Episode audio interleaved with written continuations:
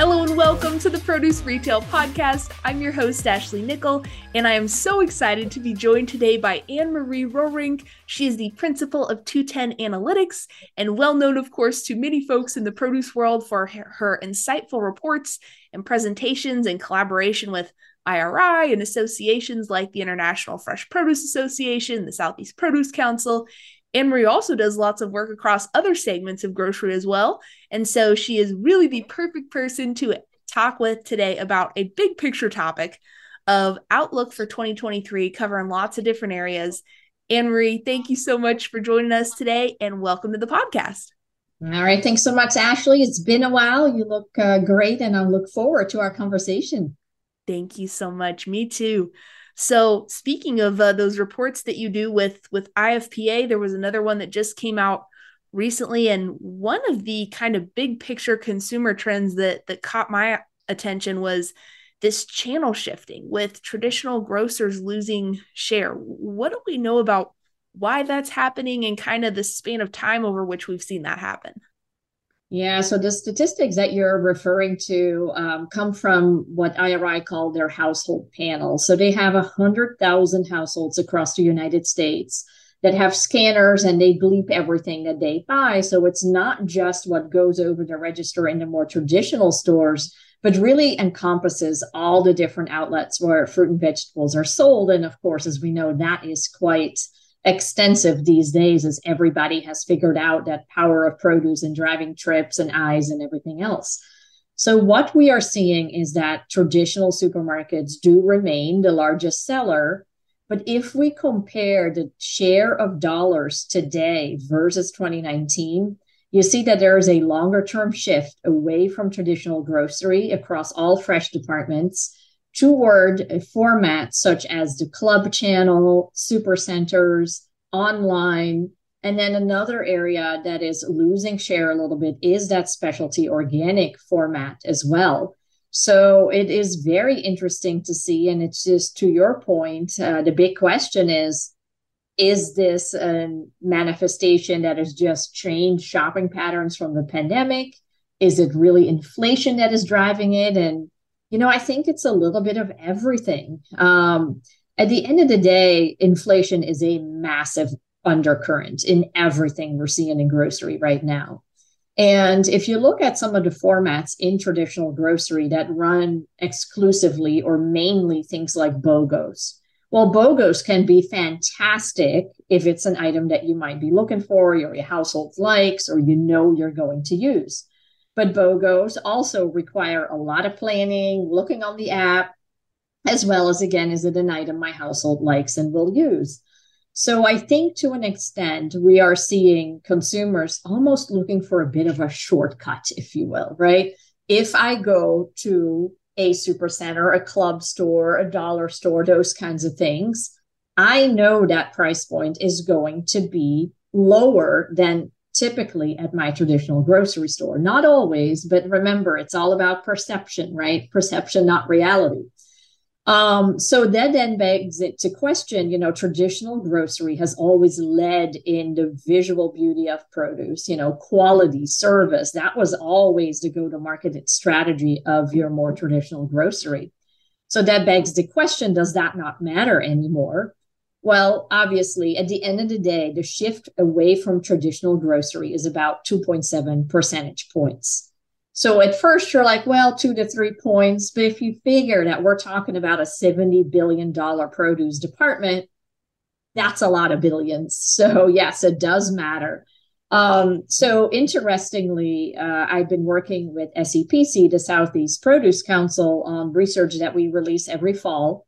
And we force people to sort of decide what is their main, main driver of the produce purchase. So first, we give them a question and they can answer whatever. And you see that three, four different things play into it. Quality, service, price, assortment, sustainability, all these different things. But then we follow up and we say, okay, which one weighs the most? And that's where you saw the big change from a year ago. You saw that price mattered a whole lot more and quality mattered a little bit less. Now, remember, this was they had to pick one or the other, whereas in reality, they could have been hand in hand. but it was really interesting to see. Now, the last thing I want to imply is that some of the non-traditional grocery channels do not have the quality, but it is an interesting consumer perception puzzle here where there's clearly something happening in the mind of the consumer where they very specifically weigh assortment, service, quality, price. And in the current environment, I think price is starting to really drive some of these channel shifts. Well, and it's really interesting that you mentioned too, Anne-Marie, that um, even though your traditional grocer, they've got this this promotional cadence and the high-low pricing, and and they offer great deals. That's always been kind of a, a pillar of of the grocery industry, right? Right. But in the consumer mindset, they're thinking, well, overall, across the board, all the time, maybe I'm more likely to get the most for my money over here at the uh, the big box store, the club store, that sort of thing. Yeah. And I think that's really where that overall perception comes in. You know, I think if you compare grocery prices, and I'm talking center store grocery, that's where I think a lot of the big box stores obviously win out because of the volume that they do and the prices they can negotiate. Um, but I think on produce, because of what you mentioned, the high-low formats, the BOGOs, the uh, big, deep price promotions, I'm not really sure that necessarily traditional groceries don't compete as well on price. But I think that overall perception is what we're dealing with. And, you know, as far as we're concerned, you know, consumer is boss, whatever they believe um, is what's happening. And I think there's another element to that where we have been seeing share loss in fresh fruit and vegetables to frozen in particular. Now, in part, if you look at that in dollars, you could argue, okay, the inflation in frozen has been much higher. So obviously that means even if people buy the same amount, they would get a larger share in dollars because of that inflation. But we look at the volume as well, and we do see a shift from fresh to frozen in particular. Canned is holding fairly stable. So you have to ask yourself what's behind that, right? And I think in part, it is that whole idea of I want to make sure that my fruit and vegetable dollar is working for me, so that I'm not buying items that I toss out. And we all know a lot of the fresh fruit and vegetables are tossed out per the consumer themselves. Um, so this idea of buying frozen, being able to grab exactly how much you need, that is hurting us a little bit as well. So I think we have some opportunity in here, regardless of where you sit in the which channel of retail. And that is really educating about the freshness of the items that you bring in store, the quality checks. I was just looking at some pictures out of Germany, and I, I thought this was brilliant. You know, when you go to a public restroom, it will have this schedule that says when the restrooms are last cleaned, right? So this retailer kind of took that concept, and they had a little um, chalkboard in the produce department, and it says, we want to make sure that we guarantee the highest quality and freshness for you. Our last quality check was at, and then they just take the chalk and put in the time, like four thirty. Um, in reality, we do quality tax checks and walkthroughs in the department anyway. Why not take credit for it, right? True. Um, so I think it is little things like that, really talking about we make sure we have the freshest produce so that when you buy it, it's going to last. Or just teach people a little bit about, you know, if you're worried about tossing out produce, then maybe uh, an apple or pear or something like that will last longer than a soft fruit. So I think there are some levels of education for the fresh fruit and vegetable department to address some of these shifts that are not in our favor. That makes sense. Well, and and to your point too, the the communication piece, it's uh, and when you describe kind of the the top drivers for folks choosing the store, and you know when you force them to choose one, price, you know, has has won out more now than it has in the past, perhaps.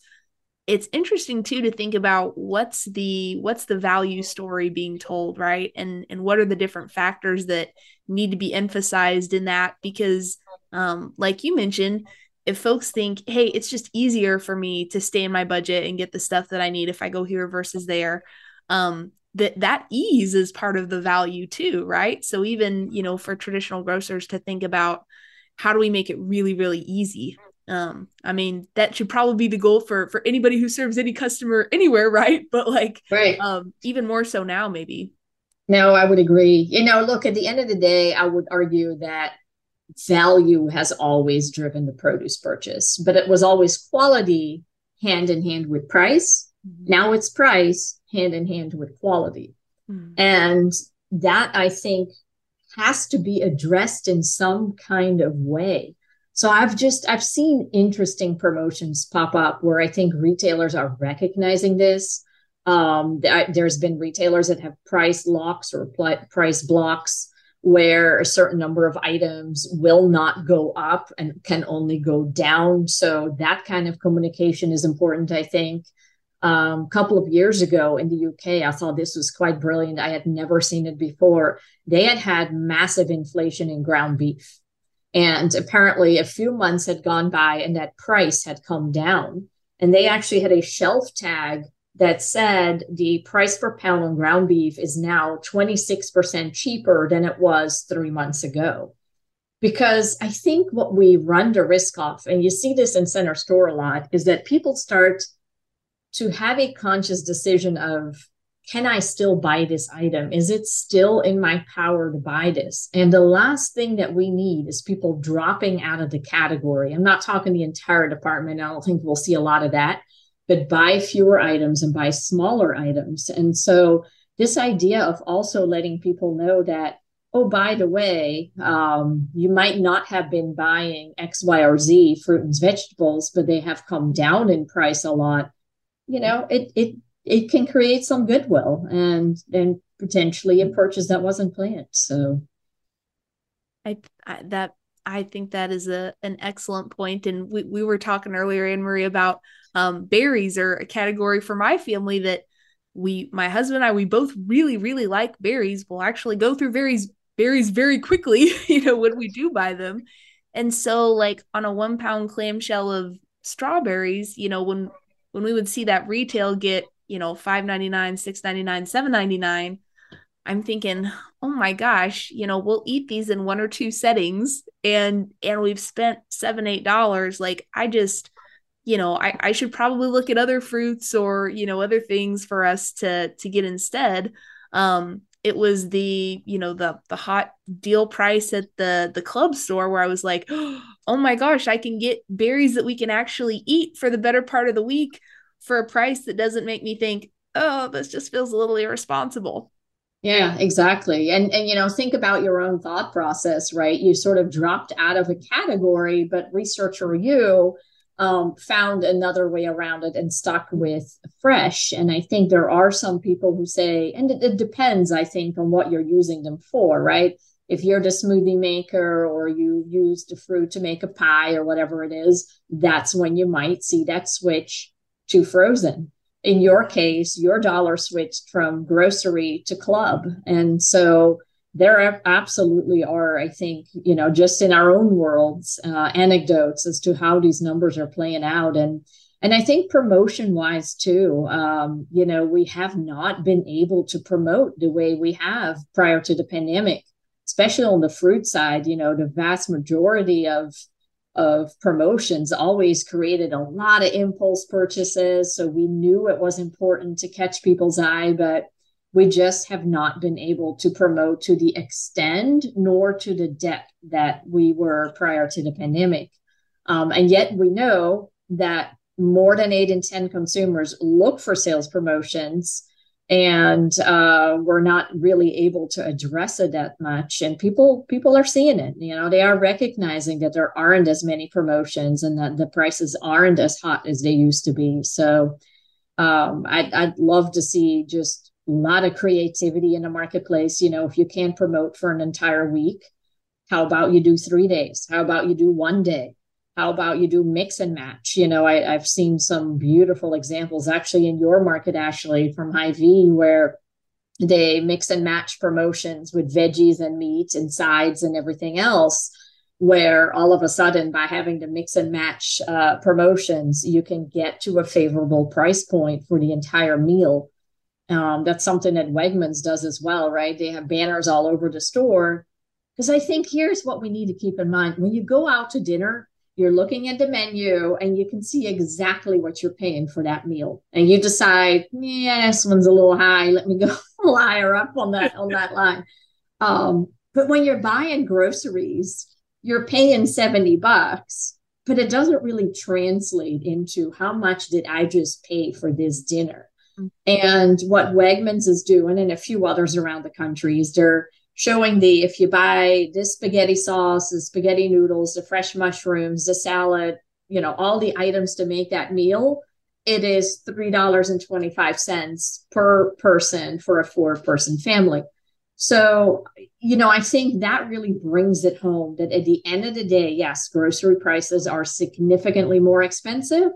However, it still is a whole lot cheaper than buying um, food from restaurants. Mm-hmm. Absolutely. Well, and your your mention of kind of center store and and produce and the the whole grocery shop made me think of in in that report that you guys did recently. They were talking about, you know, average food and beverage prices as a whole now versus twenty nineteen. I think it was up. Is it twenty-eight point eight percent, almost thirty percent? I know, it's frightening, isn't it? You I know, mean. it's it, oftentimes, you know, just when something is happening, when you see it move from year over year, which is the typical look, and year over year, we have been going from ten to eleven to twelve to thirteen to fourteen, and we're still sitting at that fourteen point year over year. Um, and all of a sudden, the narrative started to change a little bit with, well, month over month, we're really moderating. And it's like, yeah, but none of us really get pay raises month over month, right? If right. all is well, maybe you get a pay raise every year. Um, but yeah, you're absolutely right. When we compare October twenty twenty-two prices across food and beverages versus October twenty nineteen, which would be your pre-pandemic normal, it's it's more than twenty-eight percent. And I sincerely doubt that many of us are making twenty-eight percent more, which would just be keeping up, right? Yeah. so, um, yeah, no, it's, and, and that's really what, then think about the cost of energy, of public transportation, of really all these things in life. And uh, consumers basically have no choice but to make changes. And so, we are yet again looking at all-time credit, all-time high credit card debt, which means that people have been substituting their incomes with credit cards.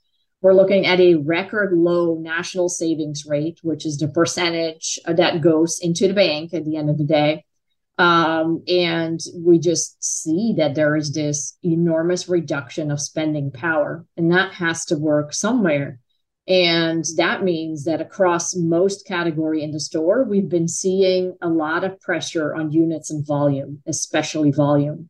So what we're seeing is that people are still buying whatever the item is, but maybe a smaller package, or um, maybe just, you know, buy the private brand or those kinds of things. So there's a lot of switching going on. And then, you know, that whole idea of unit size, how does that play out in fresh produce in twenty-three, right? Because we can't suddenly shrink down the iceberg lettuce or or the cauliflower or what have you, right? Now, I think uh, we have been seeing the majority share of the market being prepackaged, about sixty percent of sales. Also, for years and years and years, as much as we talk about packaging sustainability, we've seen that packaged produce is what's driving all the growth. Um, so that does beg a question, you know, do we need to reduce that package size a little bit in order to keep, to your earlier berry example, to keep people in the category? Well, there's been experimentation with that by some retailers. And of course, the risk is, do more people shift down to that smaller package than people who would have dropped out of the category? So this is a really difficult conundrum, right? Are you giving up money that you would have had if you had the same package size versus that lost revenue from people who simply drop out of the category? And I think that's just one of the most difficult yet most important questions for twenty twenty-three. And there's probably different answers across different products and categories within the department, I'd imagine, right? I think so. And also, you know, who's your shopper? If you think about a Trader Joe's that has a very deep penetration of one and two person households, high trip frequency, you know, it's a lot easier to go to a smaller package. In fact, most packages already are smaller. Um, but yeah, certainly we see people playing around with those big clamshells of lettuce and those kinds of things. Like, do they need to be as big as they are?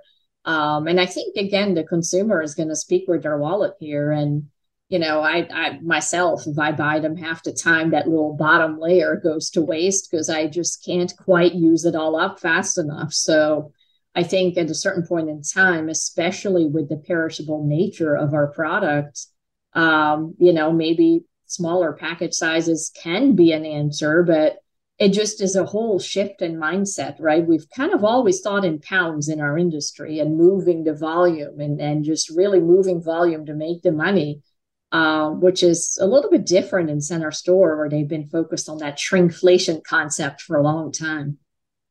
Oh, yes. I, I specifically remember my dad always loved graham crackers. And the other day, he's holding up the, you know, the little, you know, wrapped package that comes within the box of the graham crackers. He says, look at this. This used to fit squarely in the box. And now there's this big gap. They're shrinking down how much graham cracker I'm getting in my box now.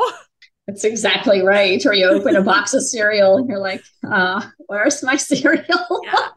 And it's like the bottom little half of the box until they have time to, to shrink it all together. But Uh, so, yes, this is a tactic that has been used in Center Store for a long time in order to keep that unit price within a range that is comfortable for consumers to be able to purchase. And uh, now, of course, in produce, we do have the advantage of bulk.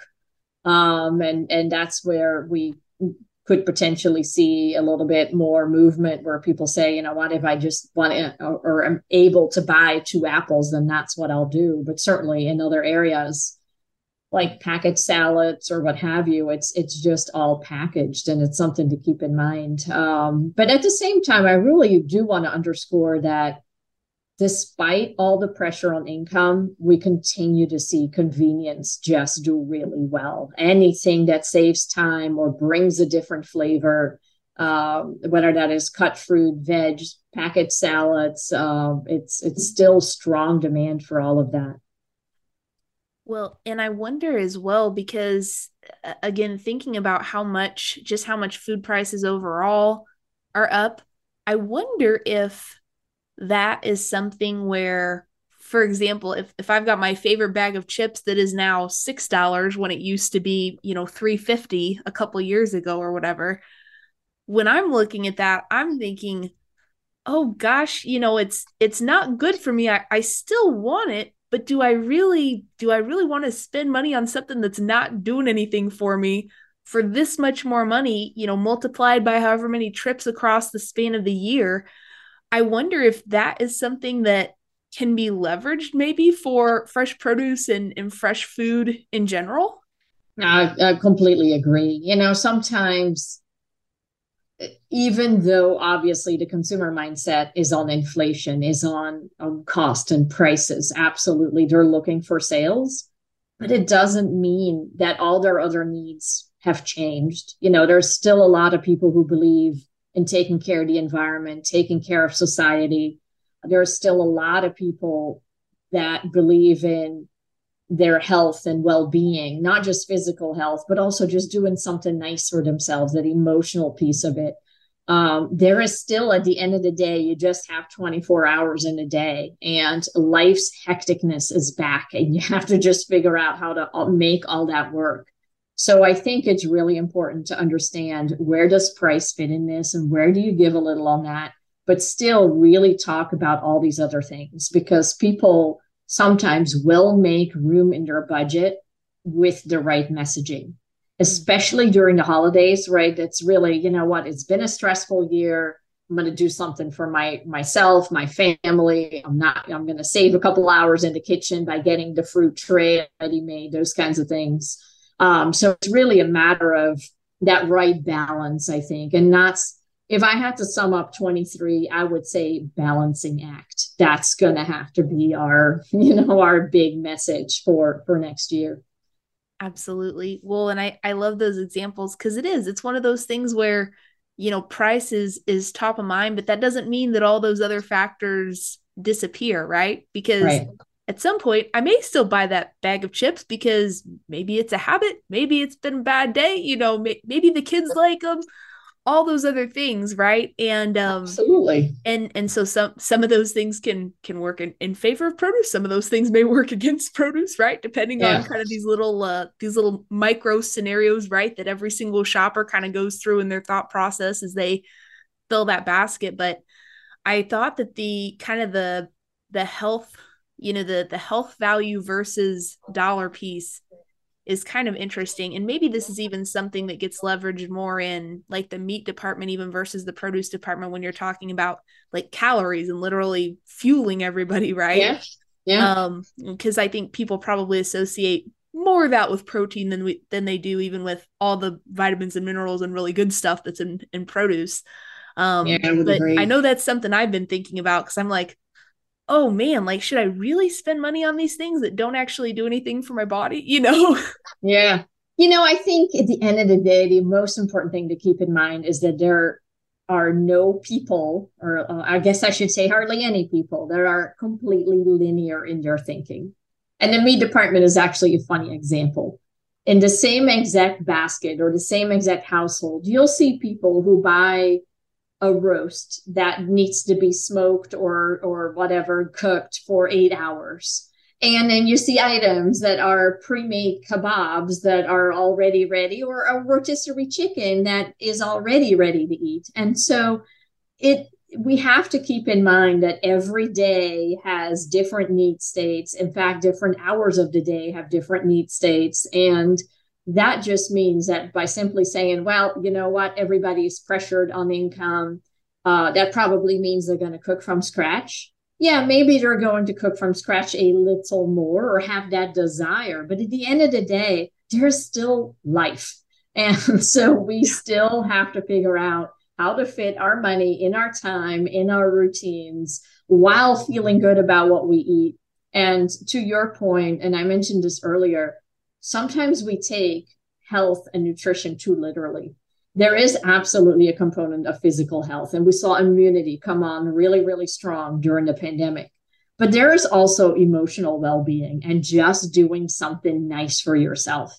And if your weapon of choice is some chips or some chocolate or whatever, that is perfectly fine. It's okay to treat yourself. And that's where I think your seven dollar box of strawberries comes in as well. If you just love strawberries, and yes, it's a little bit outside of your budget or twice as much as you normally pay, it can still bring you that little bit of happiness that made a stressful day a fantastic ending. So I think that's really where we need to move, you know, the enjoyment of food. I think that's that resonates so much with me, because even even as I give the the berry example, my favorite snacking cherry tomatoes on the vine, I and I've I found them at the club store sometimes, but even if at even if they're at the regional grocer, I'm like, man, I like those so much, and I get vegetables in my day, and I know I will eat them all because they are my favorite. You know what? Fine. Even because even though it's six dollars for this relatively small package that I could probably go through pretty quickly, I'm I'm buying those little cherry tomatoes on the vine, you know? So yeah. You're right. It it there are so many things that that factor in, and and price gets overruled sometimes. It does. It does. It does. It really is a balancing act. And sometimes price wins out uh, toward the end of the month. And exactly. And then other times, you know, we will make room in our budget. And it's like, you know what? I had planned to buy a Starbucks today, but I'm not going to because the cherry tomatoes or, or the strawberries or whatever look fantastic. And, or, you know, instead of making my own salad, which would have been a little cheaper, I'm just going to buy a salad kit because I don't have a whole lot of time. So um, I think we just have to keep in mind that at the end of the day, there is still a lot of growth opportunity in the market. And we really have an opportunity to be a helping hand in many areas, you know, making the budget meet, nutrition, um, date night at home, you know, all these different things that are happening in people's lives. And that's really where I think produce plays such a unique role. and uh, really going after those usage occasions, I think still will bring us um, some interesting trips to the store. Absolutely. And Anne-Marie, you talked a little bit already about promotions, but I'm curious, just because, you know, these, these are a vehicle to, to communicate value, and, and how you do that in different ways and get a little creative with that, um, branch out maybe, you know, from, from what folks have done in the past.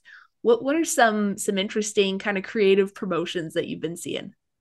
Yeah. So I recently had an opportunity to talk to a bunch of regional, um, Uh, grocers, and uh, they had figured out uh, that the biggest day to buy pizza is Friday. Um, that's true for pizza restaurants, also deli pizza, frozen pizza, et cetera. And they drove this promotion where they were selling a kind of a higher end frozen pizza for four dollars, and they were able to just drive huge incremental sales.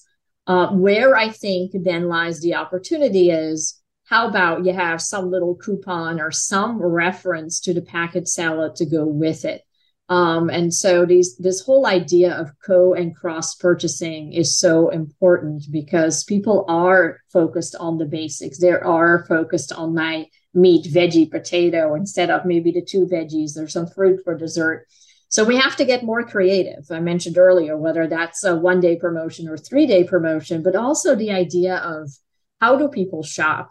So recently I was doing a lot of work for the Mushroom Council, and we looked at um, when people buy mushrooms, what else is in that basket?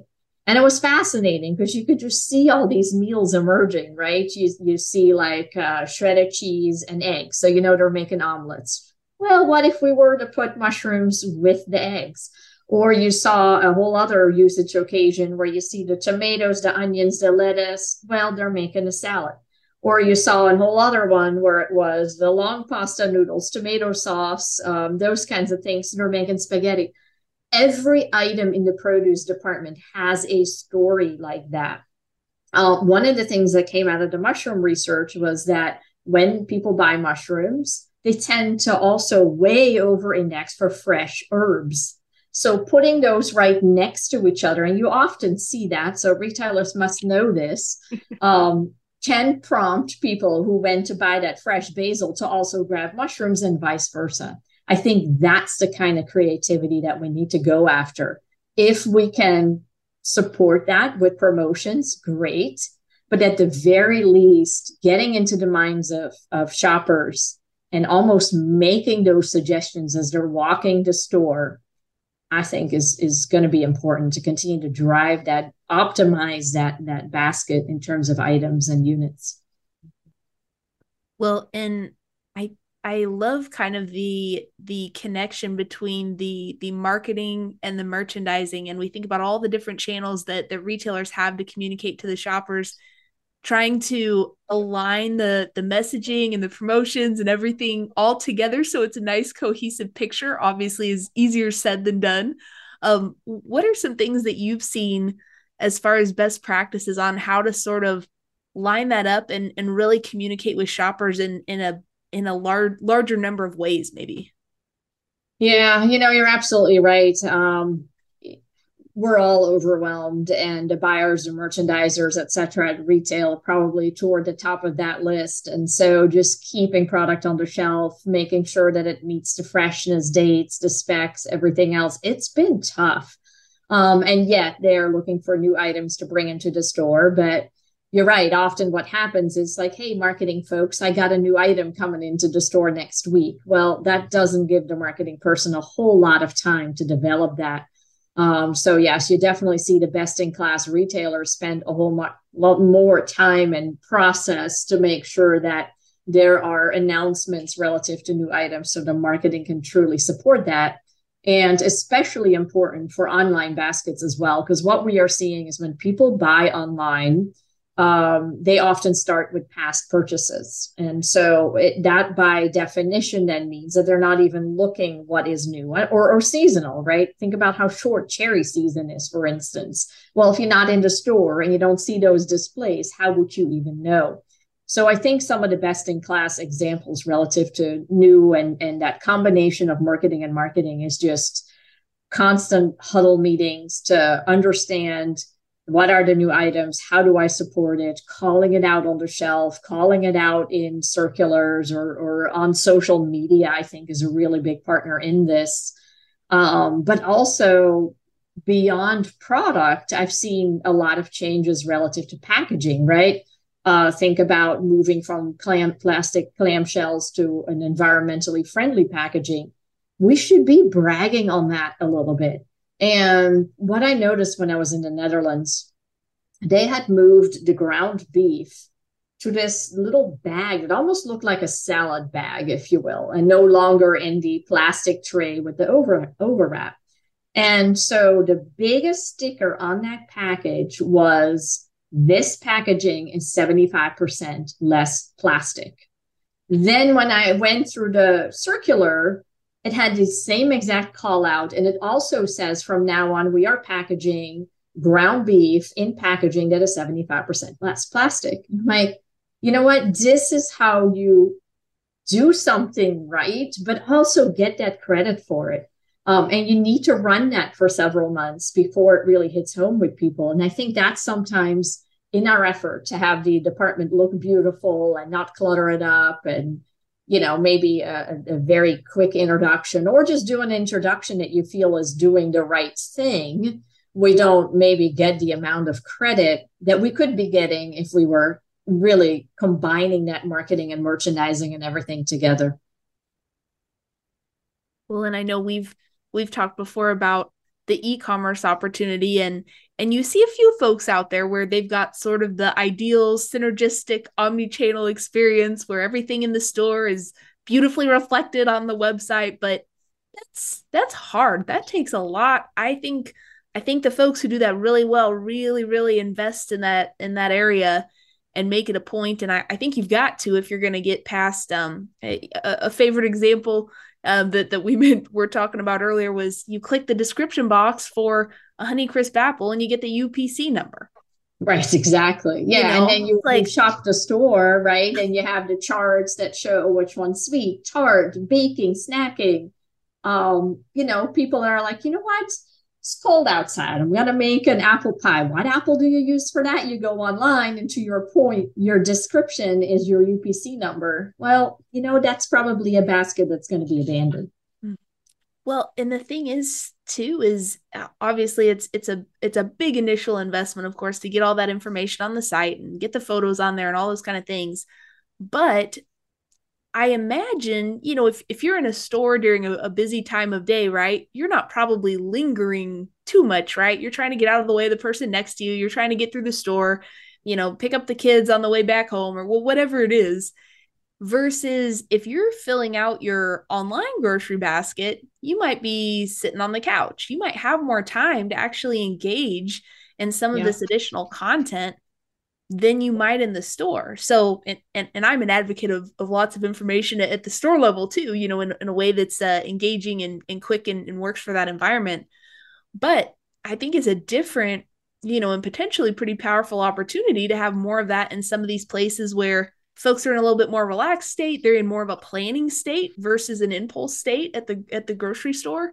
Yeah. So, well, it's uh, it's really a great way to educate. Look, not everybody's going to click on nutrition each and every time you buy apples, but if you're curious, or if you're on a certain diet or whatever, you might want to see how much sugar is in this apple, or, you know, how many calories or whatever it is. So I think just having the opportunity to have all this information literally at your fingertips mm-hmm. is an important opportunity. So what we're seeing is that about three, four percent of the population, they are mostly online shoppers. You know, there's always that gallon of milk, but by and large, they buy their groceries online. Then you have about sixty-five percent of shoppers who only buy in store. Again, there might be that one-time Amazon purchase of pretzels that you couldn't find in store, um, but by and large, they, they shop in the store. Um, and then, so that leaves a significant chunk of people that do a little bit of both. Yeah. And the opportunity lies in making sure that that little bit of both is optimized, whether they are in the store or online. And when they're online, they have that routine basket where they go through and click, click, click. Yep, I need all of those. how do you get new in there? How do you get seasonal in there? How do you get those non-routine items in there? And those are really important questions, as that little bit of both group is is quite large at this point in time. All right. Well, we've we've talked about inflation. We've talked about channel shifting. We've talked about promotional activity. What other things, what would you close us on, Anne-Marie, for what else to kind of keep an eye on as, as we get ready to come into twenty twenty-three? Well, you know, maybe a little bit on the heels of online uh, merchandising, you know, the big discussion is, of course, labor in the store. You know, I've mentioned several times, what if we were to bring produce items out of the produce department in other areas? We know those meal bunkers at the beginning of the store are cash machines. We know they work, but we also know the operational challenges. And as our labor crisis continued, it is not easy to do. Um, so I am excited that there's, especially in, in the meal kit sort of area, that there's a lot of innovation relative to uh, a kit for, for street tacos with corn and everything else already in it. So there's more and more solutions out there that are meal kit-esque a little bit that could be put in, in those kinds of items. Uh, but really trying to figure out that cross-merchandising piece, I think, is important regardless of the operational challenges. And then I, I don't think we can ever underestimate the importance of in-store merchandising and the visual beauty of produce. So, um, you know, to all of the, the produce merchandisers and buyers out there, it's it's just always a pleasure to walk around in the department. I know you take lots of pictures. I do the same. It's just, uh, you know, I, I think just talking to the folks working in these departments about the importance of a good-looking display relative to impulse is huge, because we're going to need that impulse to do well in twenty-three. So really, execution isn't just because the boss said that they want it to look good. Execution is important in order to drive sales. And, you know, the idea of keeping displays stocked. If you have an out of stock, can you scoot something else over? Can you run shorter promotions? So the whole execution piece in store, I think, continues to be one of the most important things for produce in the uh, in the upcoming year. Well, and and that's such a that's such a great note to end on too, Anne-Marie, because I think, as we've talked about, with with grocers maybe not promoting as frequently or as deeply or or, or some of those things as they've done in the past, that man, that opportunity to influence and and create that impulse purchase is is more important than ever, really, because you don't you're not going to rely on just the the bargain bargain basement, you know, discount that somebody maybe came in for. Um, you, you gotta you gotta catch them there where they they say, oh my gosh, that looks so good. You know, I'm okay that it's not two ninety-nine. I'll pay three ninety-nine. Right? Exactly. Yeah. The smell, the visual, um, recipes is another big one. Yeah. Um, and to just really, uh, you know, engaging all the senses, I think, continues to be really important. Excellent. Well, we'll wrap it up there. Thank you so much for taking the time. It's been such a pleasure to visit with you. And uh, we'll, we'll thank our listeners as well. And we'll see everybody next week on the Produce Retail Podcast.